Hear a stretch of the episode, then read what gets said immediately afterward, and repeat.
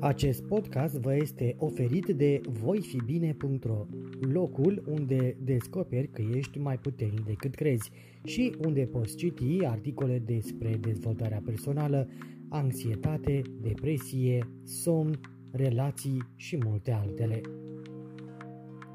Dacă nu ai apucat să asculti episoadele precedente din podcast, o poți face pe toate platformele populare unde asculti podcasturi sau în secțiunea dedicată de pe site. Nu uita să te abonezi la noutăți pe paginile noastre de Facebook și Instagram, voi fi bine sau la newsletterul nostru pentru a fi la curent cu cele mai recente articole postate pe site. Salut! Bine te-am găsit la un nou episod din podcastul Voi fi bine. Așa cum am promis în episodul anterior, continuăm discuția despre depresie. Dar dacă în uh, episodul precedent am vorbit uh, aspecte generale despre aceasta, în uh, partea a doua vreau să vă vorbesc despre diferitele forme ale depresiei. Pentru că da, depresia se manifestă în diferite moduri. Una dintre cele mai cunoscute este depresia nevrotică. Ea e provocată de vechi probleme nerezolvate și se caracterizează printr-un sentiment de pierdere, ca un uh, versant anxios foarte important. Persoana este centrată de obicei asupra sa și retrăiește un abandon, care este real sau imaginar, însoțit de un sentiment de rușine legat de ceea ce percepe sau a perceput ca subiect. În acest caz, rolul depresiei este de a umple acest vid trăit ca o lipsă. Această formă de depresie este însoțită de simptome isterice, obsesionale sau fobice. Tulburarea isterică provoacă un comportament bazat pe nevoia existențială de a se duce, legată de o dependență afectivă ce denotă o imensă nevoie de ceilalți. Somatizările sunt frecvente, ca și marile variații emoționale, dramatizarea emoțiilor, o mare intoleranță la frustrări, niște exigențe și o ambivalență relaționale care penalizează viața afectivă. Tulburarea obsesională este caracterizată printr-un perfecționism exacerbat, cu preocupări constante pentru ordine și detalii o mare nevoie de dominare atât asupra sa cât și asupra celorlalți, asociată cu o reală psihorigiditate și o importantă rigoare. Pacientul care suferă de depresia nevrotică trăiește ceea ce este numită o falie narcisică și dorește să fie asigurat de valoarea sa profesională, dar și să fie susținut. Depresia endogenă corespunde fazei depresive a maladiei bipolare. Persoanele suferă de simptomele depresiei, cărora li se adaugă imposibilitatea de a anticipa ceva. Ele se situează exclusiv în prezent, în incapacitatea lor de a prezice, de a face proiecte sau de a avea obiective. Această formă de depresie poate fi însoțită de deliruri de culpabilitate exagerate și nefondate. Bolnavii se tem că vor fi pedepsiți sau trăiesc frici mari, uneori terori, cum ar fi cele de a pierde banii, de a-și pierde bunurile materiale sau de a pierde sau a crede că și-au pierdut un membru sau un organ.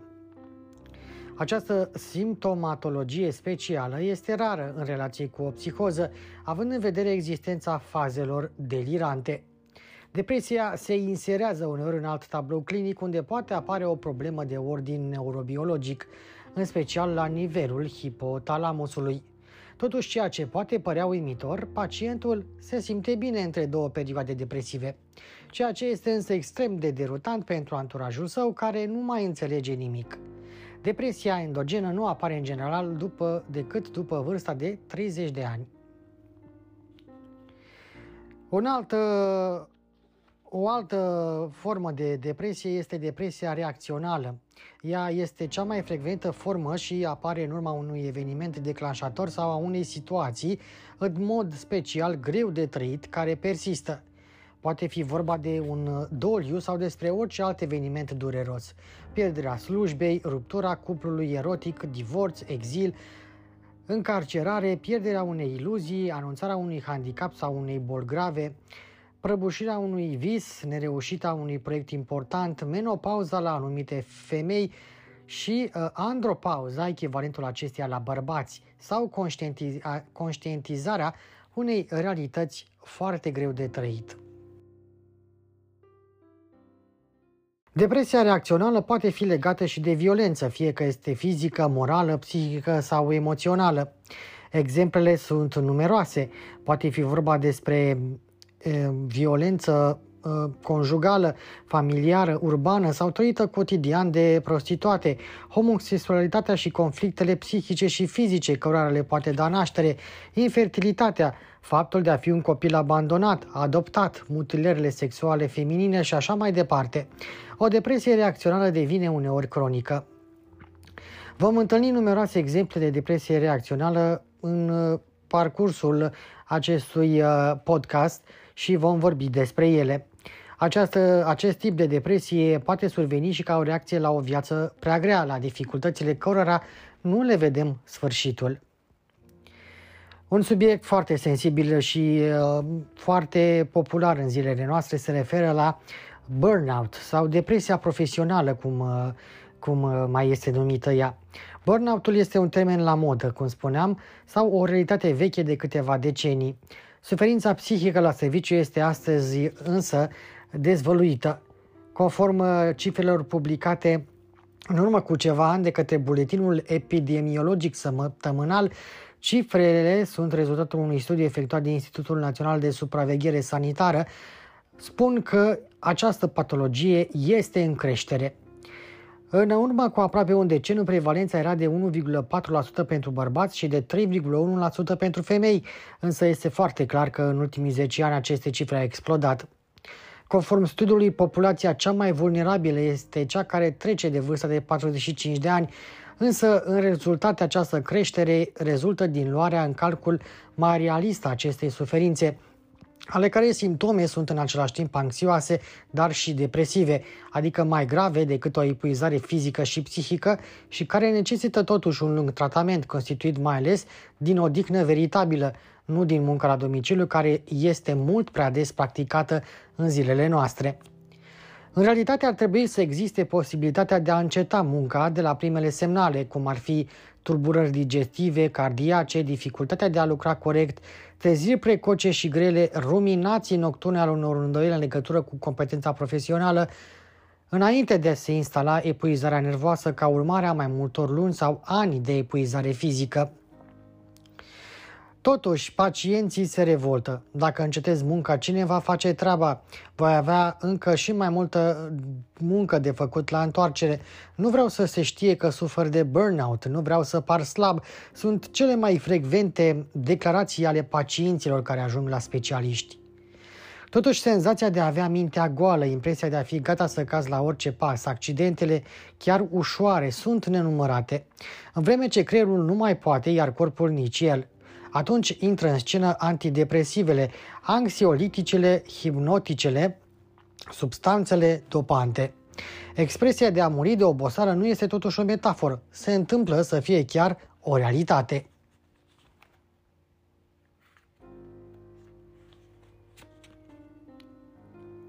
Există chiar și un sindrom nou, el se numește sindromul castrului.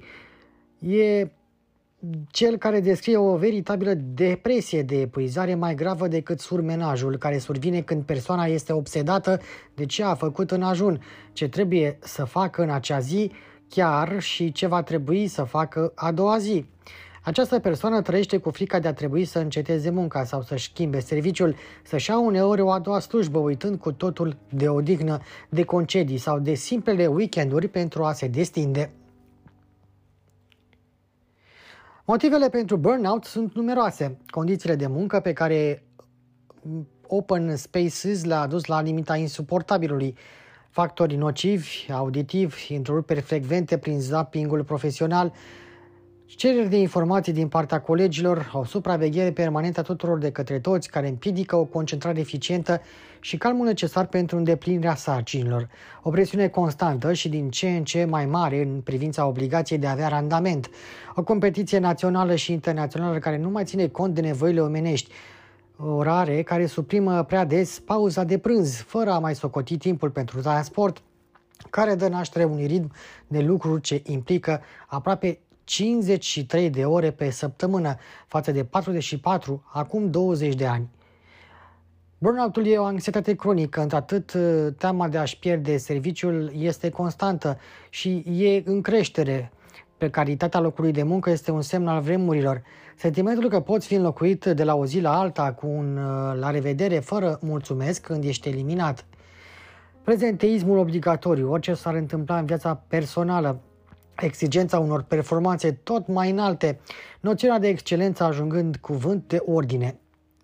După cum subliniază psihiatrul uh, Michel Hotfeuil, ceea ce îi se cere omului este pur și simplu supraomenesc și este criticat sau suscită mirarea supraconsumul de antidepresive, de anxiolitice, de somnifere, de analgice și de stimulente, cum ar fi capsulele supradozate cu cofeină, efedrină și produse interzise, precum cocaina sau altele cumpărate de pe internet.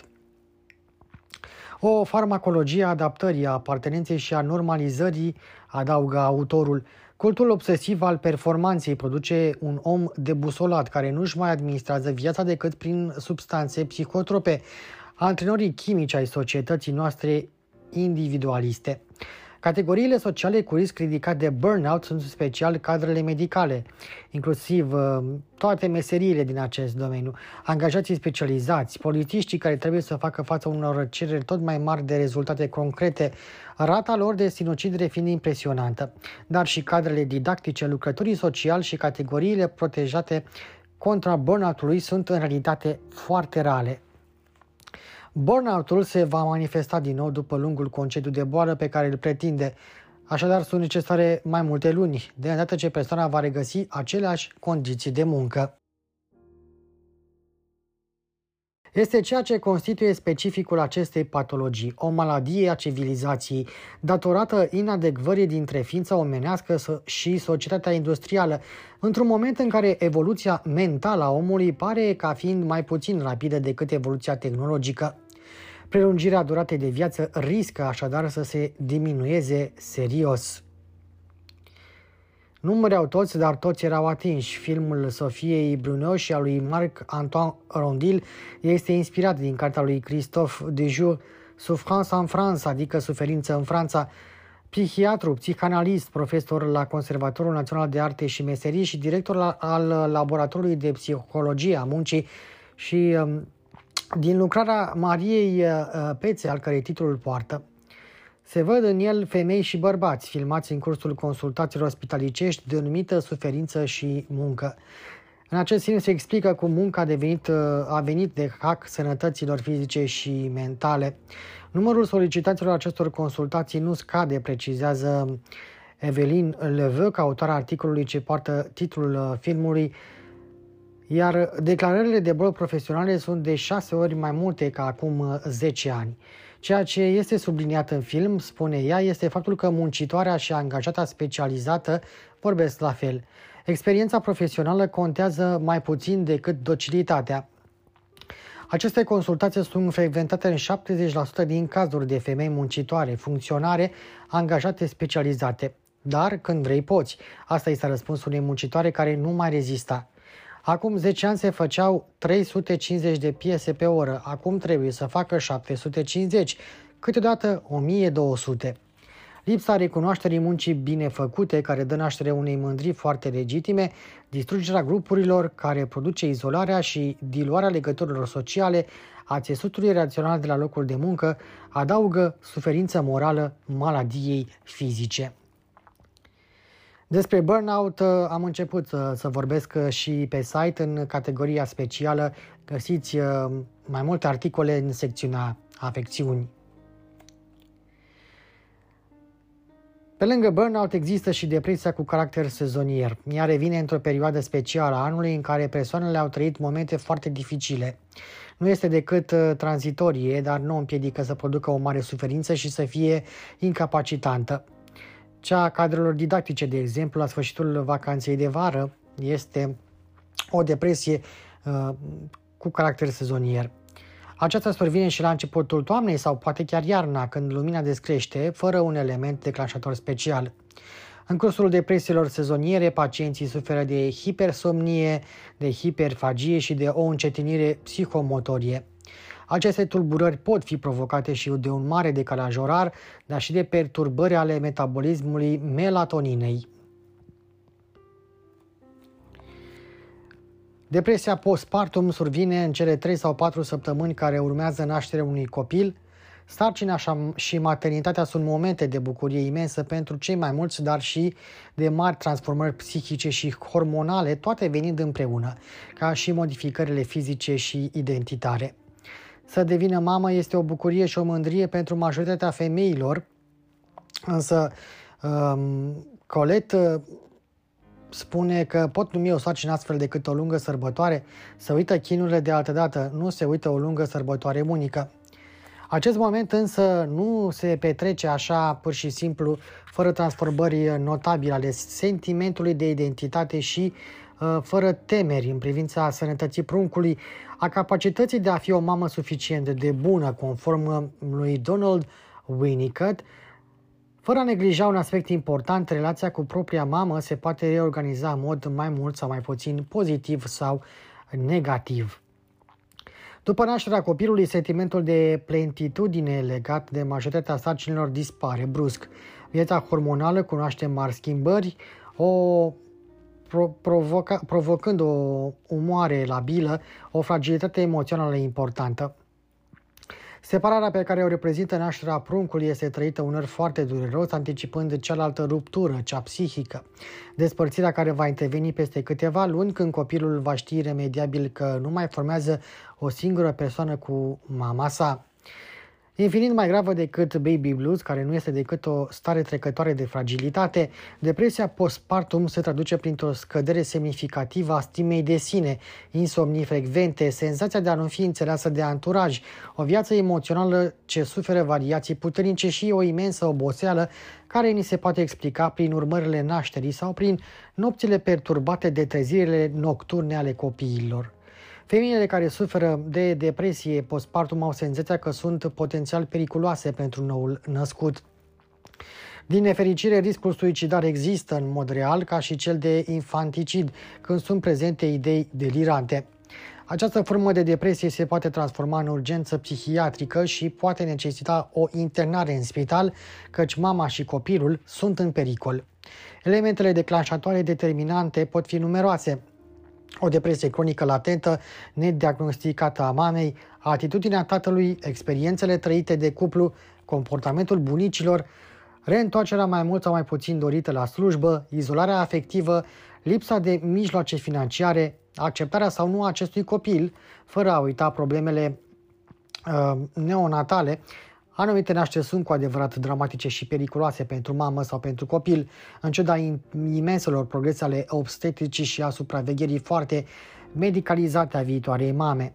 Dolurile posibil trăite în timpul uh, sarcinii, distanța dintre copilul visat, care este fantasmatic, și realitatea maternității, sarcinile și posibilele dificultăți precedente, degesul sau handicapul unui copil, unul sau mai multe episoade depresive înainte sau în timpul sarcinii. Tristețea și lacrimile imposibil de reținut sunt în general vizibile, dar în privința simptomatologiei esențiale nu este întotdeauna ușor să diagnosticheze această suferință pe care mama încearcă să o ascundă anturașului său. Există de asemenea și depresia ascunsă, numită depresia albă, și e foarte frecventă în societățile occidentale în care se cade să fii bine dispus, sănătos, eficace și performant în orice clipă. Ceea ce caracterizează această depresie este tocmai absența simptomilor depresive, mascate de plângeri de ordin somatic, în special de dureri mari, curând atipice și continue, care nu cedează sau cedează insuficient la antaligice Persoana ignoră că suferă de depresie, la fel ca și anturajul său. Numai manifestările fizice, cum ar fi durerea de spate persistentă, tulburările sistemului digestiv și respirator, precum și ale sistemului nervos, îi pot alarma pe medicul generalist, căci persoana nu își imaginează nicio clipă că, că poate fi vorba de depresie. Se observă și alte simptome, cum ar fi anumite fobii, uneori tulburări de comportament alimentar și ale libidoului, o mare iritabilitate sau, chiar în mod invers, o anumită formă de apatie însoțită de senzația că toate soluțiile pe care persoana le imaginează pentru a se simți mai bine sunt ineficace. În caz de decompensare, ea revelează starea sa de depresie. Este bolnavă și, odată acceptată realitatea, resimte o mare ușurare. Poate, în sfârșit, să exprime prin cuvinte o durere psihică pe care o intuia doar foarte vag și pe care totuși o nega. Unul dintre simptomele întâlnite des la depresie ascunsă este într-adevăr hiperactivitatea, căci trebuie ascuns acest rău de a trăi angoasa încetinirii generale care dă naștere unui viitor luminos. Nu poate fi vorba să facă o pauză, nici măcar să aibă chef de asta sau măcar doar nevoie. Hiperactivitatea este un simptom al depresiei ascunse. Dacă stai să te gândești la tine un moment, este mare riscul de a descoperi întinderea stării de rău.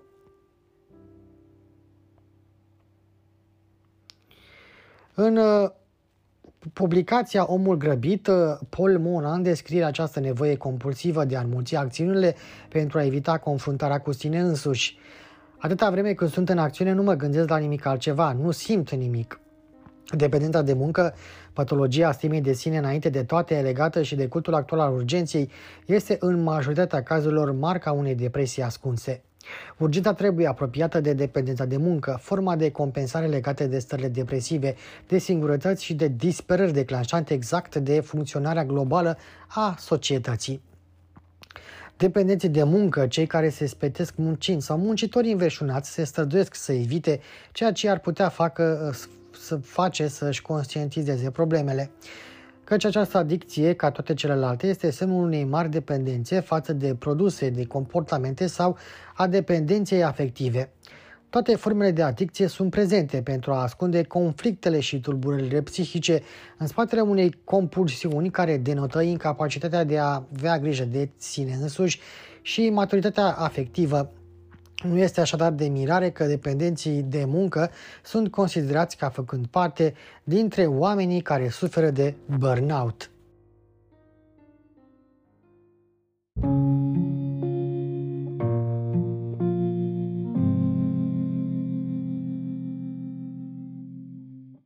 Ei bine, și dacă am aflat acum uh, că există mai multe tipuri de depresie, în uh, partea a doua a discuției uh, de astăzi uh, vreau să vorbim și despre persoanele care pot fi afectate de depresie și modurile cum se întâmplă acest lucru.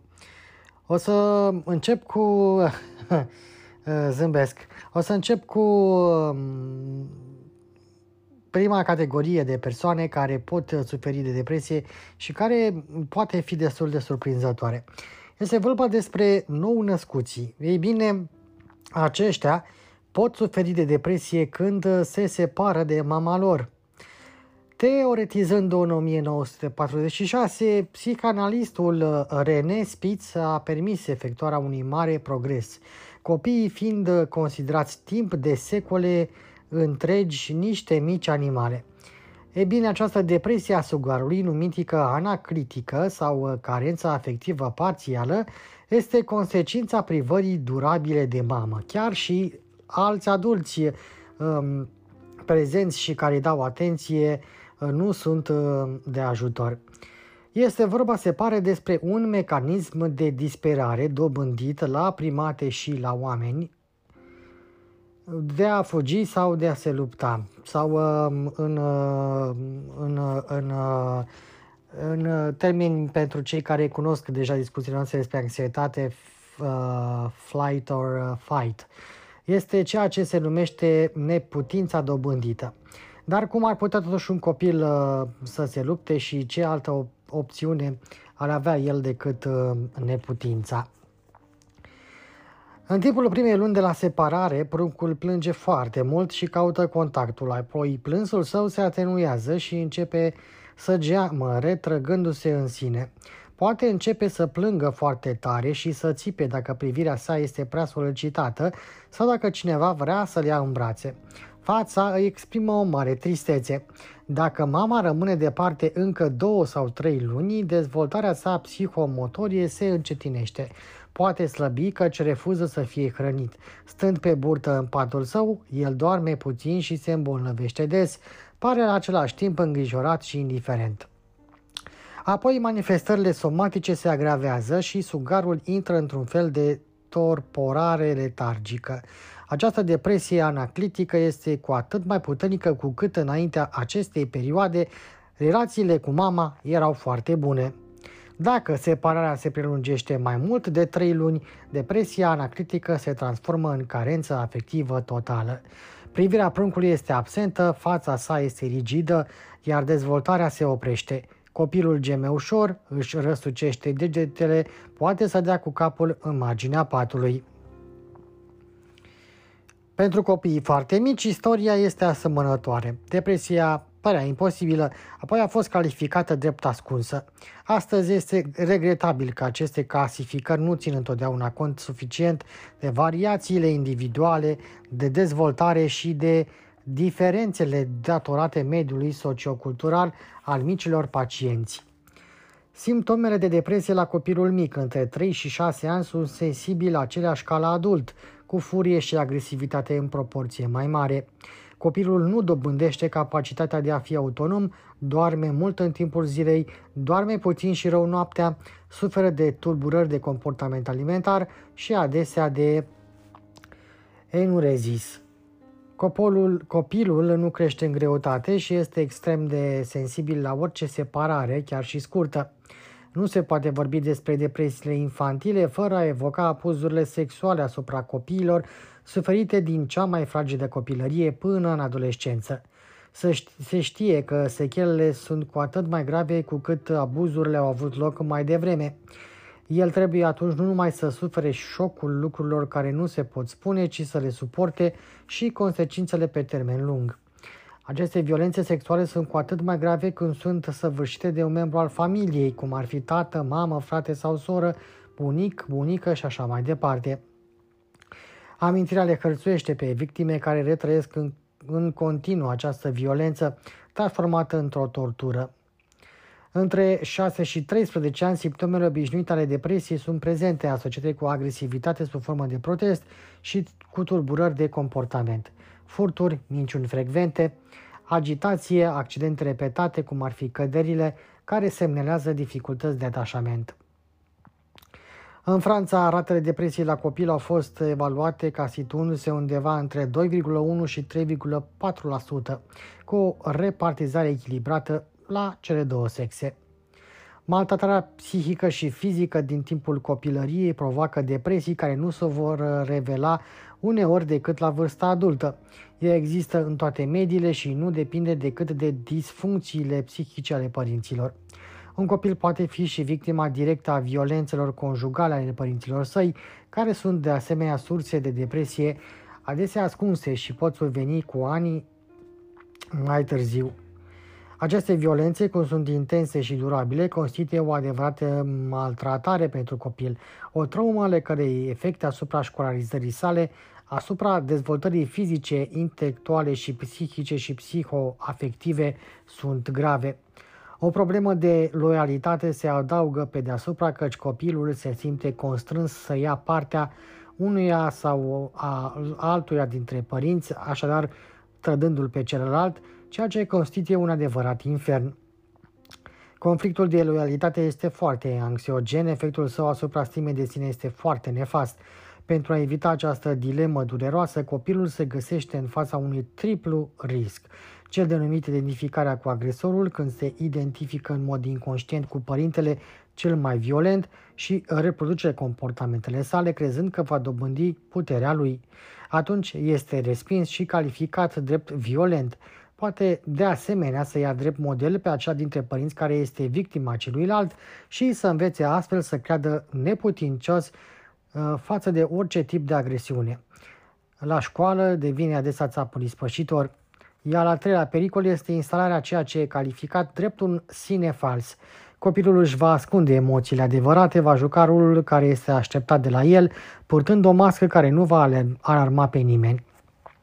Din păcate, el va sfârși prin a uita cine este cu adevărat și când va fi adult, îi va spune psihologului.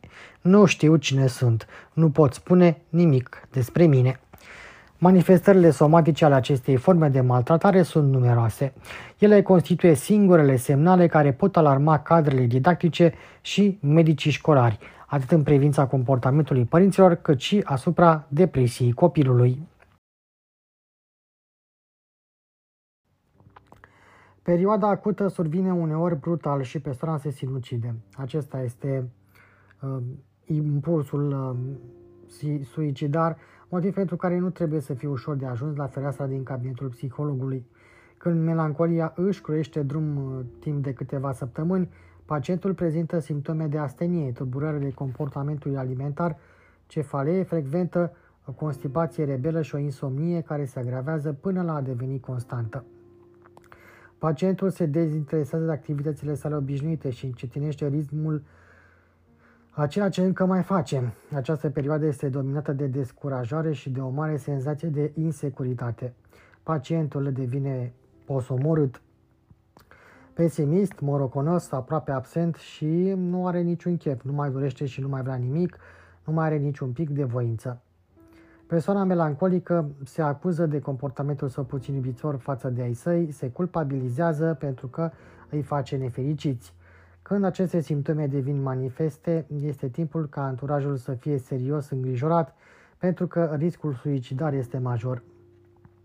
După câteva săptămâni survine ceea ce se numește perioada de stare. Melancolia s-a instalat.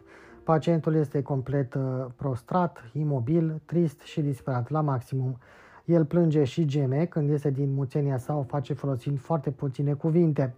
Se culpabilizează pentru toate în mod excesiv, nu mai resimte altă emoție decât această senzație de a fi greșit, putred pe dinăuntru și incurabil, încercând în același timp să-și ascundă suferințele sau chiar simulând uneori o ameliorare. Această conduită mărește tentația de a o termina cu viața. Să dispară este singura soluție, chiar dacă dar fi numai pentru a ușura viața celor apropiați, dar fără să vorbească niciodată despre această posibilitate pentru a-i cruța. Căci cum ar putea ei să suporte ceea ce a ajuns el, această ființă mută cu figura tragică, refuzând să mănânce, care nu vorbește decât pentru a-și exprima angoasa și certitudinea de a fi fost sau de a fi un monstru sau pentru a cere să moară. Comunicarea este aproape imposibilă și persoana melancolică nu mai răspunde la nicio solicitare. Într-atât este decentat asupra dezgustului de ea însăși. Din antichitate și antichitate și până astăzi au fost descrise trei forme de melancolie. Melancolia stuporoasă, adică pacientul este complet închis în sine însuși, fața sa nu este decât o mască a durerii, este pradă inerției totale și muțeniei, în care ceea ce domină este încetinirea atât fizică și psihică. Se zice că pacientul este siderat, nu se mai mișcă deloc și fața îi devine cu încetul fixată pe infinita sa disperare. Imobilitatea pleoapelor și fixitatea privirii sunt foarte frapante, uneori cu lacrimi care curg fără grimasa suspinului. El refuză orice aliment, gândurile îi sunt invadate de nenorocire, de deliruri despre ruină și negare, despre pedeapsă și damnare. Melancolia anumită simplă este o formă atenuată a acesteia, fără autoacuzare, dar este însoțită totuși de pregătiri minuțioase și discrete ale tentativelor de sinucidere. A treia formă este o melancolie anxioasă sau delirantă, dominată de teamă. Se observă o agitație dezordonată și anxioasă, o teamă plină de panică, însoțită de cererea de a fi pedepsit. Agitația înlocuiește încetinirea motorie, pacientul nu mai poate sta locului, nu încetează să meargă încoace și încolo, parcă pândind ceva, se lamentează, încearcă să scape de un pericol imaginar. Agitația și anxietatea sunt legate de disperare și de pierderea stimei de sine, de idei um, suicidare foarte prezente. Auto devalorizarea și culpabilizarea par să nu aibă nicio limită, fiind însoțite de sindromul lui Cotard. Ultima parte a fost puțin cam tristă, ca să fiu așa, pentru Unii poate că um, aceste descrieri um, au fost așa emoționante, recunosc că și pe mine m-au uh, trecut așa niște sentimente. Dacă um, cumva v-ați recunoscut uh, prin uh, aceste descrieri, nu, nu încetați să găsiți resurse mai multe pentru a identifica stările prin care treceți um, și uh, nu, nu ezitați um, să, să cereți ajutor. Uh, episodul de astăzi a fost așa, puțin um, uh, mai trist. De fapt, întreaga serie este puțin mai serioasă. Am avut câte, câțiva termeni mai specializați, dar sper că i-ați și înțeles. Îmi doresc să continuăm această serie pentru că este destul de important să înțelegem depresia așa cum este ea și mai mult decât atât este destul de important să nu încercăm totuși să ne tratăm uh, singuri dacă credem că trecem prin uh, aceste stări. Poate că cel mai important, uh, în afară de faptul de a conștientiza și înțelege depresia, este să ne luăm un moment uh, și să discutăm cu cineva apropiat, cu membrii familiei, cu un prieten de încredere, pentru că acesta este un prim pas uh, spre vindecare. Atât pentru episodul de astăzi, a fost unul ceva mai lung și mai complex. Discuția este cât se poate de serioasă și complexă. În episodul viitor vreau să vorbesc uh, despre cauzele depresiei și uh, vom continua în uh, episoadele următoare cu modul prin care putem trata depresia și uh, discuții mai uh, serioase despre cum uh, poate depresia să fie transmisă mai departe de la părinți către copii și așa mai departe.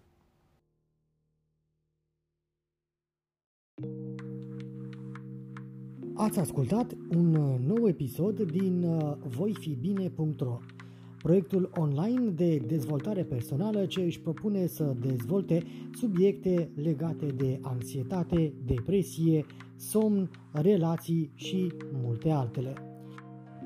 Pentru mai multe subiecte și articole, nu uita să ne vizitezi pe voifibine.ro. Ne poți susține abonându-vă la newsletterul zilnic pe voifibine.ro newsletter sau dând un like sau follow pe pagina noastră de Facebook voifibine.ro și pe Instagram. Dacă îți place conținutul pe care îl citești sau îl asculti, ne poți susține cu o donație pe Patreon sau PayPal. Nu uita să te abonezi la podcast pentru episoade viitoare. Podcastul voifibine.ro este oferit uh, pe diverse platforme, precum Anchor.fm, Spotify, Google Podcast, Podcast.com și multe altele. Pentru detalii suplimentare, vizitează secțiunea podcast de pe voifibine.ro.